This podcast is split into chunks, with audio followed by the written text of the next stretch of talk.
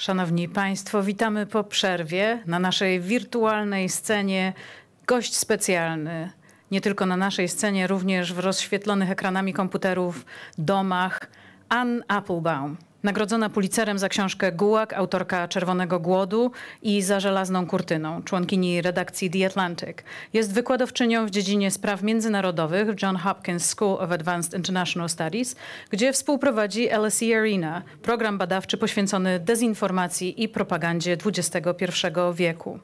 Zaraz zaproszę na scenę doktora habilitowanego Tomasza Kamińskiego, adiunkta w Zakładzie Azji Wschodniej na Wydziale Studiów Międzynarodowych i Politologicznych Uniwersytetu Łódzkiego, członka redakcji Liberté. Serdecznie zapraszam na rozmowę o gorącym temacie. Jakie będą relacje transatlantyckie po wyborach w Stanach Zjednoczonych? Serdecznie zapraszamy.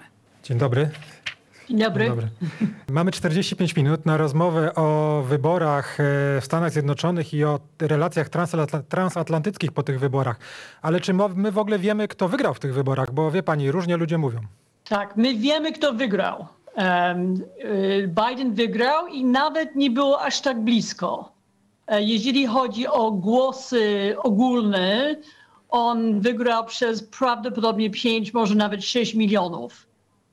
Jeżeli chodzi o nasz dziwny, specyficzny system Electoral College, czyli college elektoralny, on też wygrał mniej więcej 306 do 200, jak, 210 głosów, więc Biden wygrał.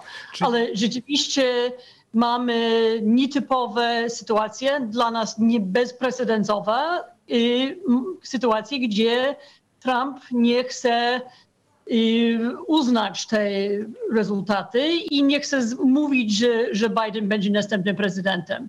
I na razie to jest bardzo dziwny moment w Stanach, bo nikt nie wie, czy to traktować jako coup d'etat, czy jako coś śmiesznego, czy to jakiś nowy y, świn, znaczy szwindel, czy jakieś oszukanie. Y, jest dzi, dziwny moment. Mi się wydaje, że za tydzień będzie trochę jaśniej, ale abyście wiedzieli, nie ma żadnych wątpliwości, żadnych, że Biden wygrał i nawet, jak mówiłem, nie było blisko.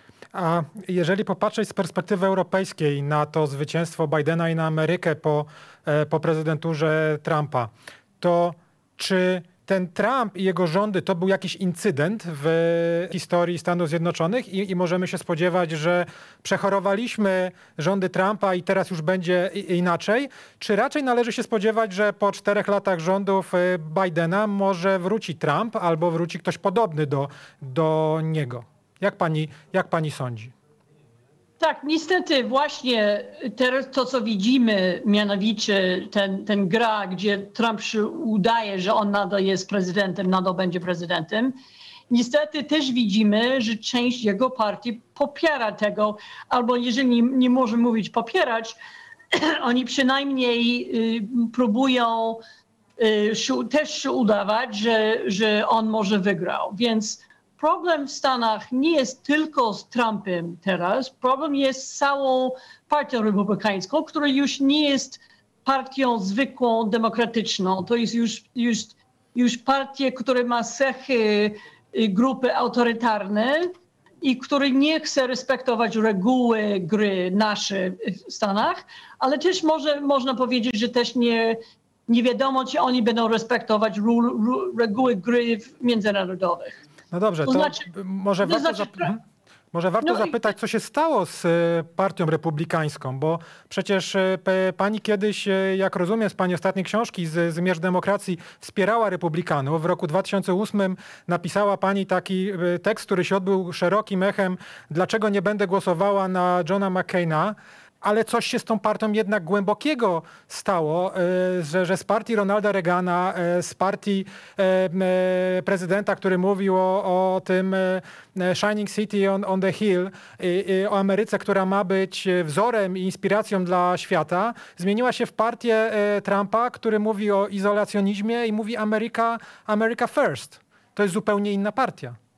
Tak, to jest już teraz zupełnie inna partia i rzeczywiście to się zaczęło właśnie 2008 rok. To były wybory, kiedy wybrano Barack Obama jak, jako, jako prezydent. i część tej partii republikańskiej nigdy nie akceptowała jego prezydentury. To znaczy, że zaczęło krążyć w Stanach mit, tak my, my to nazywamy birtherism, że on się nie urodził w Stanach, a tak naprawdę urodził w Afryce, w Kenii i nie jest Amerykaninem i więc jest, jest nie powinien być, nie może być prezydentem. I dla, Polak, dla Polaków to może być zrozumiane, bo to jest trochę podobnego i to właśnie opisuje tego w tej książce, o którym pan mówi. To jest podobnie do mit smoleński w Polsce. Mianowicie to jest zupełnie fałszywa teoria, y, która jednak jest akceptowana przez część elektoratu, 25-30%, i który, z którego wynika, że nie można nikogo i niczego ufać. No jeżeli, jeżeli mamy fałszywy prezydent, to znaczy, że wszyscy, nie wiem, kongres, y, Biały Dom, media, sądy, wszyscy kłamią. I to było tak samo z, z mytem smoleńskim tutaj. Mianowicie, jeżeli wierzyłeś w to, że y, prezydent Kaczyński był zamordowany przez, nie wiem, przez Rosjanie razem z Donaldem Tuskiem, no wtedy też y, byłeś skłonny do, do, nie, nie, nie, do niezaufa mieć niezaufanie do całego systemu i legalny, polityczny, demokratyczny.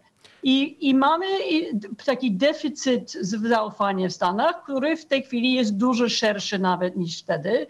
I Trump używał ten brak zaufania do, aby dostać prezydentora i teraz jest on jest głębszy i, i szerszy niż, niż kiedykolwiek. Więc mamy głębokie, naprawdę głębokie zmiany i bardzo jest ważne też dla Europejczyków, żeby oni o tym zrozumieli. To nie znaczy, że Amerykanie, że wszyscy się zmienili, że, że to jest koniec NATO, że to, jest, to będzie kraj izolowany ale, ale to, to te, bo, bo na przykład Biden reprezentuje właśnie ten nurt w Stanach proeuropejskie, protransatlantyckie, y, nurt, który chce być zaangażowany w świecie y, dalej, ale jest, trzeba pamiętać, że ktoś, który ma te poglądy trochę jak Trumpa, może wygrać za 4 lata, za 8 lat, i mi się wydaje, że już jest najwyższy czas, żeby Europa była za to przygotowana. No właśnie, to, co to oznacza? Tak, co to oznacza, że Europa ma być przygotowana? Bo e, z tego, co pani mówi, mamy być może czteroletnie okienko, czteroletnie, e, czteroletni okres na, e, na współpracę z Ameryką, z prezydentem, który jest proeuropejski, dla którego relacje transatlantyckie są ważne, ale za cztery czy za osiem lat będziemy mieli sytuację znowu jakąś inną. No i teraz jest pytanie, co my możemy zrobić, jeżeli by pani miała, gdyby od pani zależało i miałaby pani wskazać takie trzy priorytety, które, na, na których Unia powinna się skupić w ciągu tych czterech lat, tych czterech nadchodzących lat prezydentury Bidena. Prezydentury, która też przecież będzie ograniczona, jeżeli chodzi o jego władzę, bo prawdopodobnie nie będzie, demokraci nie będą mieli większości w e, Senacie, więc e, no, nie, będzie mógł e, rządzić w, pełni i robić wszystkiego tego, co, e, co chce. Co by pani poradziła e, Europie? No po pierwsze, Europa musi zacząć myśleć o siebie jako trzeci sił w świata, że mamy Stany Zjednoczone, mamy Chiny i oni reprezentują y, inny świat, jeżeli chodzi o wartości um, tak dalej. Więc Europa też musi w tej chwili myśleć o sobie jako superpower, jako część świata, które też reprezentują wartości i, i, i, i będzie mógł o tym walczyć.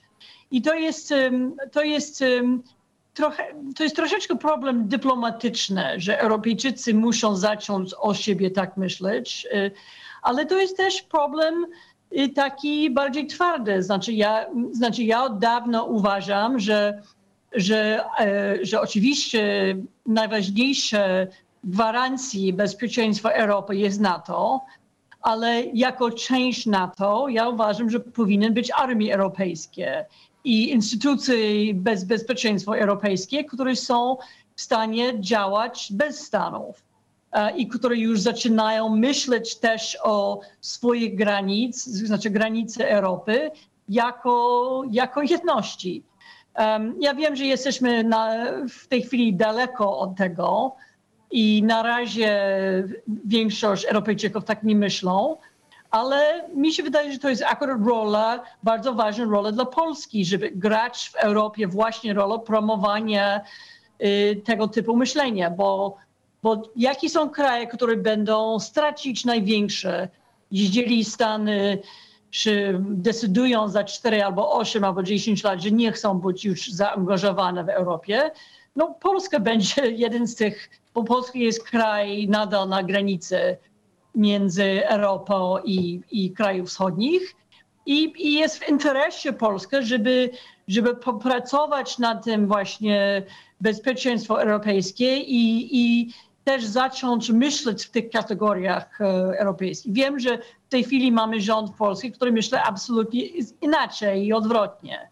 Um, ale w przyszłości mam nadzieję, że młodych ludzi i że ludzi w opozycji i zaczynają w tych kategoriach myśleć i, i popracować. A jeżeli chodzi o politykę wobec, wobec Rosji, to, to myśli pani, że ona się jakoś istotnie zmieni za, za prezydentury Bidena? Bo prezydentura, prezydentura Trumpa była pod tym względem trochę e, taka niejednoznaczna. No z jednej strony e, Trump prawdopodobnie doszedł do władzy dzięki pomocy pewnej ze strony, ze strony Rosji. E, wypowiadał się o Władimirze Putinie w taki sposób, który, o którym w Europie nikt się nie, o, o nim nie wypowiada, czyli z pewnym podziwem e, nawet dla, jego, dla siły jego władzy e, autorytarnej w Rosji.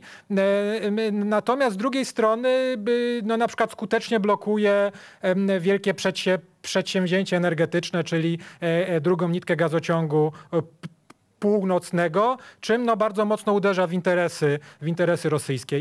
Jak pani się spodziewa, jak może wyglądać ta polityka amerykańska wobec, wobec Rosji w najbliższych czterech latach?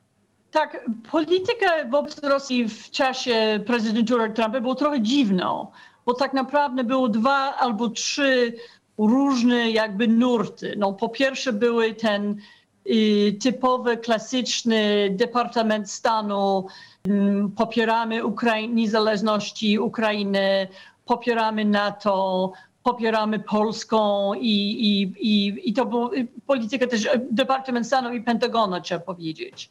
I ludzi, którzy długo pracują w biurokracji amerykańskiej, którzy chcieli jakby kontynuować tradycyjne amerykańskie politykę wobec Europy i, i w tym sensie być to, to, nie znaczy, że chcieli wojnę z Rosją, ale rozumieli, jaki, jak Rosja jest zagrożenie dla, dla bezpieczeństwa Europy, chcieli być na to przygotowane. Potem był drugi nurt, um, mianowicie Trump sam, który był bardzo blisko Putina, który prawdopodobnie z nim rozmawiał dużo bardziej często niż w tej chwili wiemy i który chciał mieć inne relacje z nimi otwarte, ale się bał, że to będzie, znaczy sam fakt, że jego wybory były promowane przez Putina, to znaczy, że on zawsze był bardzo ostrożny. Nie chciał publicznie pokazać, że on jest blisko Putina, bo wiedział, że, że będą, ludzie będą mówić, że to jest, że on ma jakieś dziwne z nim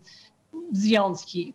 Trzecie można powiedzieć, że polityka, był trzeci jakby nurt polityczny, takie, no taki America First można powiedzieć, gdzie było część też y, trumpistów, szczególnie może Secretary of State Pompeo, którzy chcieli promować biznes amerykański jako najważniejsze. I ich, na przykład, jeden z ich celów było tak, że oni chcieli, żeby Europejczycy kupi, kupowali y, od nich gazu. Że ten y, ich, i, i że i, i, i to było zawsze w myśleniach jako gra raczej o, o władz i nie chcieli, żeby, żeby Rosja miało y, no po prostu chcieli, żeby, żeby jak najwięcej gaz amerykański sprzedawać w Europie, jak najmniej rosyjskie. Więc to też było gra, który, które dotyczyło się w ostatnich kilka lat. Mi się wydaje, że, że polityka Bidena będzie bardziej rzetelna, znaczy będzie bardziej zrozumiane y, dla ludzi. Um, on, on nie jest, on, Biden sam bardzo dobrze zna Rosję, bardzo dobrze zna Polski, bardzo dobrze zna Ukrainę. I, i, i absolutnie będzie za to, żeby, mi się wydaje, że w ogóle jego polityka wobec Europy będzie inaczej. Będzie próbował jakby od nowa stworzyć poczucie, że jesteśmy, że jest jakiejś jedności zachodniej, jedności demokratycznej i będzie próbować budować te linki między Europa, Ameryka, też może Japonia, y, Korea Południowa, znaczy demokrację w świecie, żebyśmy przeciwstali nie tylko Rosji, no tylko przeciw, przeciwko tego też Chin. I, I mi się wydaje, że to będzie bardziej jasne i zrozumiałe dla ludzi um, w, w, w przyszłości. Mhm a Chiny, bo, bo jeżeli bym miał wskazać jakąś rzecz, w której e, Biden i Trump się zgadzali, czy prawie się zgadzali, to była polityka wobec Chin. Bardzo taka konfrontacyjna, postrzeganie Chin jako, e, jako zagrożenie. Czy widzi pani tutaj pewną płaszczyznę do współpracy z Europą? Bo przecież od lat mówi się, że, że Zachód przeciwko Chinom powinien występować, czy vis-a-vis Chiny po, powinien występować wspólnie, że wtedy będzie miał e, przewagę, będzie w stanie narzucić swoje reguły e, gry z e, Chinami. E, Chiny do tej pory bardzo tak sprytnie wykorzystują e, te podziały między Ameryką i, i, Europą. Czy sądzi pani, że to będzie jeden z priorytetów Bidena, żeby współpracować z Europą e, i tworzyć wspólną politykę Zachodu wobec Chin?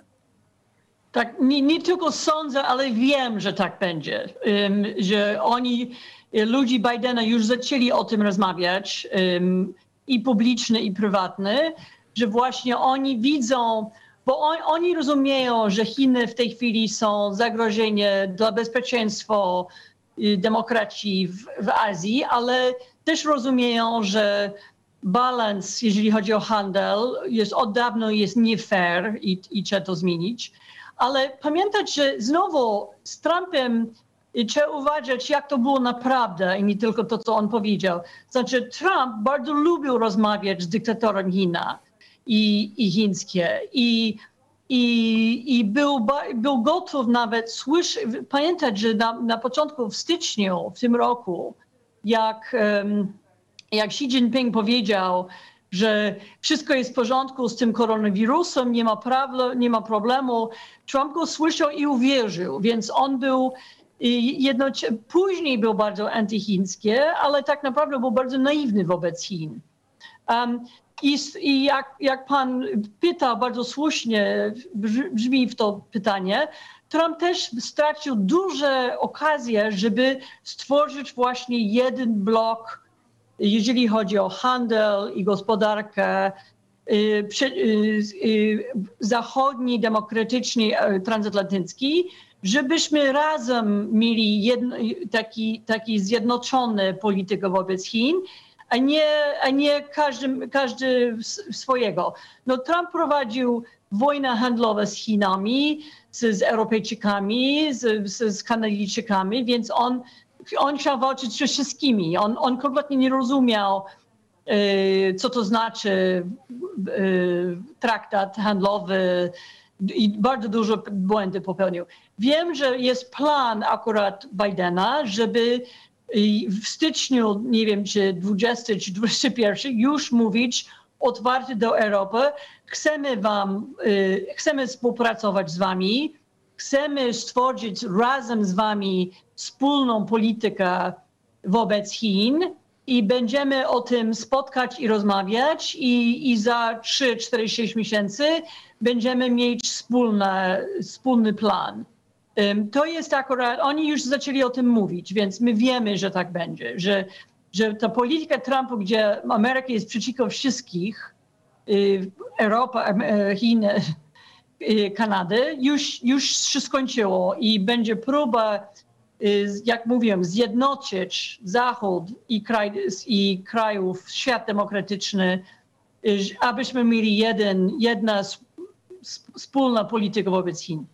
A myśli pani, że to porozumienie handlowe, które negocjował jeszcze Obama z Europą, mówię o porozumieniu TTIP, e, które miało być e, no, wielkim przecie, przedsięwzięciem i politycznym, i, i, i gospodarczym, e, na które wiele firm czekało, no, część osób też się obawiało go.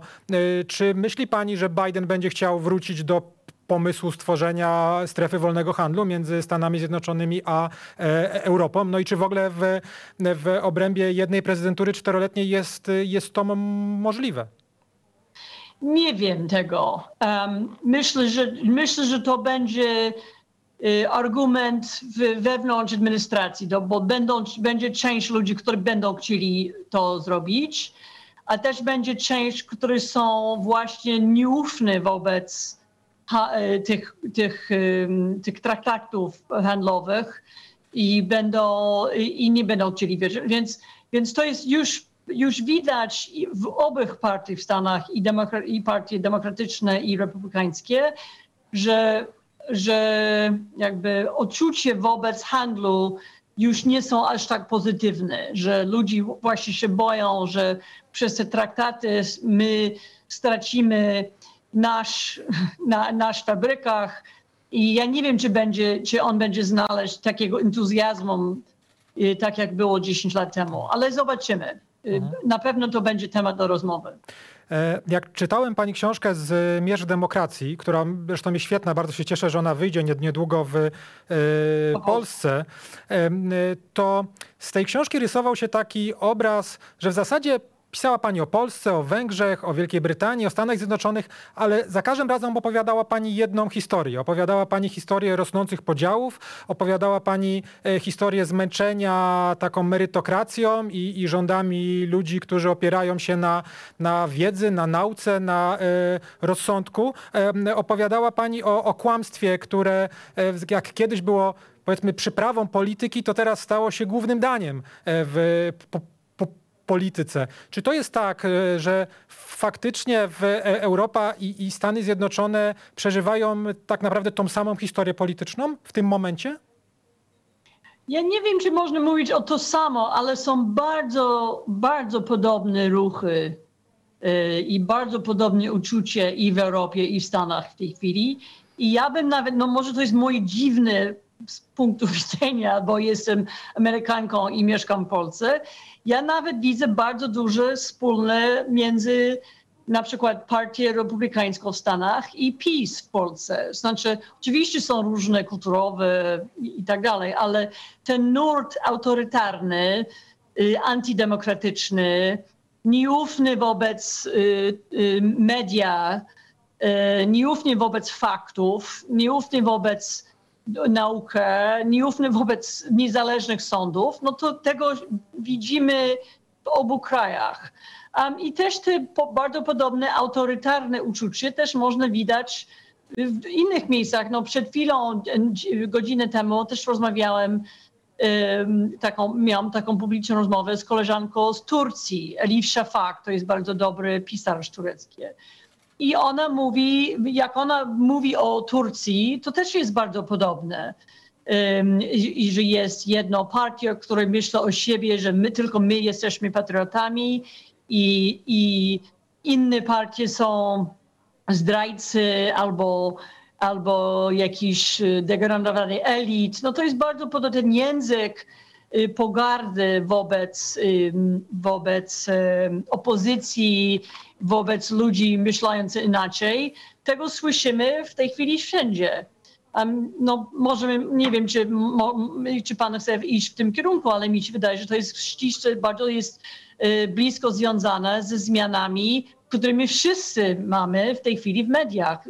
Mianowicie, y, jak ludzie w tej chwili czytają o polityce, co oni wiedzą. No to jest ludzi głównie wiedzą o polityce przez ich telefonów.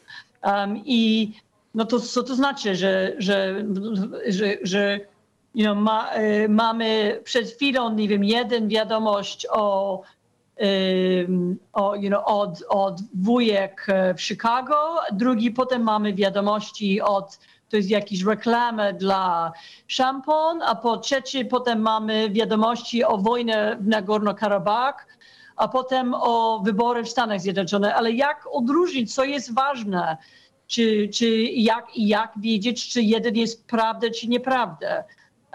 Plus mamy platformy, które prowadzą kanały media społecznościowe, które celowo, celowo, to jest ich cel, nasz, nami działają, znaczy nas dzielą raczej y, w, w grupach wąskich, y, gdy my żyjemy i, i, tylko widzimy to, co my chcemy widzieć. To znaczy, jeżeli jesteś, masz y, jakieś skłonności prawicowe, wtedy będziesz miał widać coraz więcej y, reklamy i wiadomości i posty prawicowe. Jak masz skłonności lewicowe, to samo. Więc już, już brakujemy wspólny przestrzeń, taki po, angielsku kind of public space, um, y, public sphere, gdzie możemy rozmawiać na jakimś, w jakimś równym, um, równym miejscu, gdzie wszyscy słyszymy i, i, i, mamy wspólne fakty. W tej chwili nie tylko mamy różne opinie w naszych społeczeństwach, ale każdy ma swój faktach. I to jest y, to jest zabójcze dla demokracji, bo, jak, bo demokracji też musimy mieć spój, wspólne fakty, jeżeli chcemy mieć y, politykę, która będzie rozwiązać problemy i nie będzie, będzie jakiś niekończony wojna kulturowa. Um, ale to jest problem, co my mamy w Polsce i w Stanach, i Turcji, i na Filipinach, i wszędzie. No właśnie, to jest e, niewątpliwie e, problem, który jest wspólny dla Europy i, i, i, Stanów Zjednoczonych, czyli e, rewolucja cyfrowa, która się przetacza przez Stany Zjednoczone, przez, przez Europę, która co, zupełnie nam zmienia dyskusję publiczną, rolę mediów. No ale to, to zapytam panią może tak, co z tym możemy zrobić, bo szczerze powiedziawszy, ta, ta, ta pani ostatnia książka e, jest dosyć pesymistyczna. Znaczy jej wydźwięk jest dosyć pesymistyczny, mimo tego, że, że w tym ostatnim fragmencie stara się pani być optymistyczna i nie zostawić czytelnika takiego zupełnie załamanego tym, co się dzieje w świecie, to, to jednak przebija przez nią bardzo silny niepokój co do, co do przyszłości. Czy teraz po po wygranych y, wyborach przez demokratów, no, który był jednak olbrzymim zastrzykiem e, optymizmu dla, dla, dla wielu osób i w Stanach Zjednoczonych i w Europie. Czy dzisiaj jest pani nieco bardziej optymistyczna e, i, i ma pani jakieś e, recepty na, na to, co możemy, co możemy realnie, realnie zrobić? Czy też jednak no, jesteśmy troszkę bezwolni i, i, i, e, i tak naprawdę bezradni wobec tej nie, nie, sytuacji. Nie jesteśmy nigdy bezradni albo bezwolni i ja też uważam, że znaczy ja jestem z natury pesymistyczną, znaczy to jest jaki, bym tak stworzona, można tak powiedzieć. Um, ale ja uważam, że jest nieodpowiedzialne być pesymistyczny, bo to jest nie fair wobec naszych dzieci, no bo jednak oni będą, to będzie ich świat za, za 10, 20, 30 lat i nie możemy im mówić, że wszystko jest skończone. Więc, więc ja nie chcę udawać, że problemy, które my mamy w tej chwili nie są poważne, bo są, ale mi się wydaje, że ludzie z dobrej woli mogą znaleźć rozwiązania. Na przykład mi się wydaje, że jest możliwe uregulować media społecznościowe i uregulować internet, aby on byłby pomocny dla demokracji, demokracja raczej, e, a nie zabójczy. I to jest, to jest dłuższa, głębsza rozmowa, ale mi nie chodzi o cenzurowanie internetu, ale raczej z, z, na przykład znaleźć algorytmy, które zamiast promować Y, podziałanie, zamiast promować złych emocji, y, algorytmy, które promują lepszych rozmów. No, I to jest możliwe technicznie. Albo y, możemy zacząć od początku rozmawiać, kto powinien być anonimowy w internecie. Czy, czy, w, czy w forach, forach tak jak Facebook, czy czy Twitter, czy ludzie nie powinni e, działać pod swoich nazwisków. jeżeli chcą być promowane i, i słyszane. Bo my wiemy, i to jest już udowodnione, że ludzie, którzy mówią anonimowo, są bardziej um, bardziej agresywne i tak dalej. Więc możemy zacząć myśleć o tym, jak kontrolować internet, żeby, było, żeby nam pomagać, raczej niż nam zaszkodzić. Ale, Ale oczywiście to musi być projekt nie tylko jednego kraju. I też mam, mam nadzieję, że między Europą i Stanów Zjednoczonych, że, że znajdziemy jakiś moment, kiedy możemy stworzyć jakieś wspólne, wspólne rozmowy. Takie rozmowy na, na poziom w Brukseli, znaczy na po, poziom europejski już są. Um, I możliwe jest, że dla Europejczyków y, ta rozmowa będzie łatwiej, bo to nie są, to nie są nasze firmy. Y, Facebook, czy Google, czy, czy Amazon, czy Twitter to są firmy amerykańskie i oni mają bardzo dużo wpływ w Stanach. I w, I w Europie mają mniej wpływ. W Europie oni są po prostu zagraniczne firmy, które nam przeszkadzają. Więc jest jakaś nadzieja, że, że Europa razem zaczyna, zaczyna się stworzyć lepszych warunki e, dla, dla nas tak naprawdę um, i reformują internet. Ale to jest dłuższy, długi problem. Tak, ale, ale myślę, że jest możliwe, jest do rozwiązania. Ale naprawdę pani wierzy, że państwa narodowe są w stanie zmusić e, te potężne przecież, potężne firmy takie jak e, Facebook czy Google do tego, żeby by uregulować internet wedle, wedle tego, co sobie państwa wyobrażają? Czy, czy, czy to jest w ogóle możliwe? Bo bo to są, o, przecież to są bardzo, bardzo silni aktorzy, którzy, którzy no, mają chociażby budżety e, dużo większe niż niektóre państwa narodowe. No dlatego mówię nie o Polskę, a mówię o Europę albo o Europę plus Stany Zjednoczone. Ale trzeba pamiętać, ja mam koleżankę, która pracuje w, w, w takim dużym firm finansowy, znaczy w banku tak naprawdę. I ona mi powiedziała tak, no, że zobacz jak co się dzieje w sferach finansowych na świecie, że mamy niesamowite, silne, bogate firmy. Oni silno konkurują ze sobą, no, jeżeli chodzi o financial markets. Wszyscy chcą oszukać wszystkich, no bo to jest w ich interesach, nie? A jednak nam się udało uregulować tych rynki, y, rynki finansowych. Więc jest możliwe, tylko trzeba chcieć to robić. My już wiemy, że, że no, Europa jest w stanie zmuszać Google czy Facebook do płacenia podatki. No, I jeste, jesteśmy w stanie też używać nasze, nasze prawa o konkurencyjności na przykład, żeby mówić do nich, macie za dużo wpływ, musicie sprzedawać część waszych biznesów i my, i, i Europa robi to cały czas. I mi się wydaje, że jest to możliwe, tylko że y, na razie nie było konsensus y, o tym, jak to zrobić, ale mi się wydaje, że, że jest to możliwe. To jeszcze jeden wątek z pani ostatniej książki.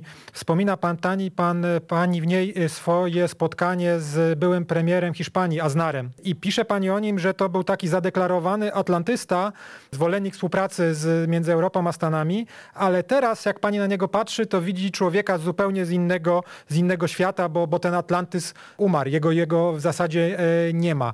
E, czy to rzeczywiście tak jest, że w, w Stanach czy w, w Europie e, nie ma ludzi, dla których ta współpraca transatlantycka jest ważna, bo, bo przecież jak, jak patrzeć na ostatnie wybory, to ja nie pamiętam e, żadnych wyborów amerykańskich, które by się cieszyły aż takim zainteresowaniem w e, Europie. No już w sposób wręcz skrajny było to widać w Polsce, gdy e, zwolennicy jednej i drugiej partii w zasadzie kibicowali Bidenowi i Trumpowi z niemalże z równym zaangażowaniem, jak kiedyś kibicowali Tuskowi i, i, i, Kaczy, i, i Kaczyńskiemu. Czyli dla ludzi jednak jest bardzo ważne to, co się dzieje, to, co się dzieje w Stanach, Zjedno, Stanach Zjednoczonych.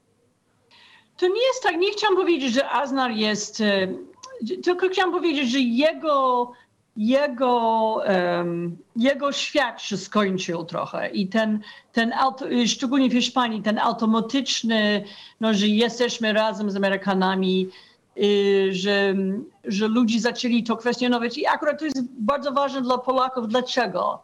No bo dla Hiszpanii problemy na przykład bezpieczeństwo Polski i ten rywalizacji z Rosją czy problemy Białorusi nie są aż tak ciekawe. Znaczy dla nich bardzo ważne jest, y, y, są wojny na przykład w Libii albo problemy świat muzułmański albo północnej Afryki. Więc oni myślą inaczej. Oni, y, oni trochę zaczęli, jest w tej chwili trochę zaczyna być brak wspólna polityka wobec bezpieczeństwa w Europie. I każdy kraj ma jakby swój, swój świat i swoje interesy. Um, ja mam nadzieję, że stworzenie jakiegoś wspólnej instytucji, czy nawet, czy nawet brygady europejskiej, to by się zmieniło, no bo jeżeli dla, dla Hiszpanów byłoby ważne to, co się dzieje tutaj i dla Polaków też byłoby ważne co się dzieje w Hiszpanii, mielibyśmy silniejszy cały kontynent. Um, znaczy ten, to nie jest tak, że to, co się dzieje w Stanach nie jest ważne, tylko że każdy w tej chwili na to trochę inaczej patrzy. Mhm. No to jeszcze e, mamy pięć minut z kawałkiem. To jeszcze chciałbym panią zapytać, pewnie już pani odpowiadała na to pytanie 100 razy w ciągu ostatniego tygodnia, e, ale mimo wszystko zapytam, co te wybory w Stanach Zjednoczonych oznaczają dla, e, dla Polski? Czego możemy się spodziewać po prezydenturze e, Bidena? Bo, bo jak widzimy, rząd chyba się jej bardzo obawia. Y, jednoznacznie stawiał na Trumpa. Politycy partii rządzącej nie, y, nie ukrywali swoich, y, swoich sympatii w tych, tych wy, wyborach. Czy to nam może zaszkodzić w jakiś sposób? Czy w ogóle sytuacja w Polsce w polityce amerykańskiej by, będzie miała jakiekolwiek znaczenie? To znaczy, niestety to było bardzo jaki jest, jaki jest dobry słów, nie tylko naiwny, nie głupie, ale taki nieprofesjonalny y, y, ten, ten pozycja rząd polski wobec Trumpa. No nie można liczyć na jednej partii w, w, w, w zagranicy. Nie można wybierać. No oczywiście to zawsze było możliwe, że demokraci wygrają. I, i być tak otwarty, stroniczny wobec y, najważniejszych y, y, przyjaciół na świecie, który jest, był, był skrajnie nieprofesjonalny i, i nie wiem, nie, nie, wiem, co oni myśleli, czy oni myśleli, że Trump będzie na zawsze, czy, czy, czy co. No oczywiście Biden, Biden zna dobrze Polski, on był tutaj kilka razy. On się spotkał nawet z moim mężem Radek Sikorski, jak był ministrem, też kilka razy ma wokół siebie też ludzi, którzy dobrze znają Polski i też Węgry. I mi się wydaje, że będzie inny język, y, szczególnie jeżeli chodzi o te pytanie dotyczące praworządności tutaj. Bo to są dla demokracji już, już jeżeli Trump lekceważył i jego ludzi lekceważył takich pytań, dla administracji Bidena to mi się wydaje, że to wróci do gry jako, jako kategoria, takie coś, które im się interesuje. I oni będą o tym mówić otwarte i będą chcieli słyszeć co od polskiego rządu, jakieś propozycje, y, jeżeli chodzi o sądów, y, jak możemy wrócić do czegoś normalnego. I też myślę, że każda próba rządu, każdy krok przeciwko media niezależne też będzie zauważane w Stanach tym razem. Y, więc będzie inne pode podejście do Polski. Ale, ale głębsze, na, na, najważniejsze jest to, że nadal jest dobrze poczucie, znaczy nawet ludzi Bidenu traktują Polskę jako partner, jako, jako, jako sojusznika. Y, to nie jest, to nie będą to, nie, jest, to nie, jest, nie, są, nie są groźby wobec Polski. Oni po prostu chcą, żeby Polska wróciło do status pełny demokratyczny i, i, i, i że, że Polska będzie część sojuszu transatlantyckiego. Ale Ameryka ma jakieś e, instrumenty polityczne realne wpływu na, na rząd e, polski. Jakby, czy, jakby to miało wyglądać w praktyce, jak pani e, się spo- spodziewa? Czy to będą takie zakulisowe naciski prowadzone, nie wiem, przez e, pewnie nowego już ambasadora e, amerykańskiego w e, Polsce, e, czy to będą jakieś e, być może działania robione wspólnie z e, instytucjami europejskimi? Jak pani w ogóle to widzi w praktyce? Nie wiem, znaczy to jest za wcześnie, żeby to powiedzieć. I oczywiście to nie jest priorytetem w tej chwili w Stanach, no bo mamy niesamowite zła sytuację z pandemią, zła sytuację gospodarką, e, inne też ważne problemy zagraniczne i nie sądzę, że to będzie jakby miał pierwsze miejsce. Um, ale, ale chciałam tylko powiedzieć, że będzie inny typ myślenia Waszyngtonu i mam nadzieję, że polski rząd jest na to przygotowany. Czyli, że z, z, zmieni tą swoją retorykę pro, yy, pro-trumpowską, tak? Na, na początku, tak, jako, jako początek, tak. No dobrze, to ostatnie pytanie jeszcze o, zostało mi z listy o, o Niemcy. Chciałem panią zapytać, czy, czy ta, ten taki głęboki konflikt, który widzieliśmy w czasach Trumpa między, i, i nawet było widać między spotkaniami Trumpa i, i Merkel, taką głęboką niechęć. E, czy to się teraz zmieni i, i jakie to może mieć konsekwencje dla całego regionu i, też, dla, e, i też dla Polski, bo, bo przecież rząd PiS próbował się e, trochę ten konflikt wygrywać na swoją korzyść i pokazywać się, że no, Ameryka ma e, słabe kontakty z Niemcami, ale za to my tutaj jesteśmy chętni i gotowi, będzie Fort Trump, będą jakieś inne wspólne inicjatywy to już się zmienił. Znaczy, Biden już dzwonił do Merkela i, mi się, i, i od 20 stycznia, od momentu inauguracji, y, Amerykanie będą współpracować z Niemcami, z Francuzami, z Europejczykami, tak jak to będą ich najważniejsze i największe partnerami. To jest bez wątpliwości. To jest, to jest intuicja Bidena, ale też, jak mówiłem, ludzi wokół niego już są na to przygotowani. I mówiłem, że oni, oni będą, pierwsza rzecz, co będą robili, duże konferencje, co możemy wspólnie robić, jak możemy mieć wspólną politykę wobec Chin, jak możemy mieć wspólną politykę handlową. To będzie ich pierwszy priorytet, jeżeli chodzi o sprawy zagraniczne. No to dobrze, to jest pani e, z natury pesymistką, ale naszą rozmowę kończymy optymistycznie, kończymy e, taką wizją e, współpracy transatlantyckiej, która się rozwija i, i która przynosi korzyści obu, obu stronom. Bardzo pani dziękuję za, za rozmowę, a na scenę zapraszam panią Olgę Brzezińską. Dziękuję bardzo. Dziękuję. Serdecznie dziękujemy za te wszystkie najnowsze, najbardziej aktualne informacje. Jesteśmy podbudowani, zwłaszcza tym optymistycznym akcentem na sam koniec. A już za kwadrans dołączy do Igrzysk Wolności Maria Peszek. Będziemy kończyć ten pierwszy dzień bardzo mocnym akcentem. Zapraszam za kwadrans.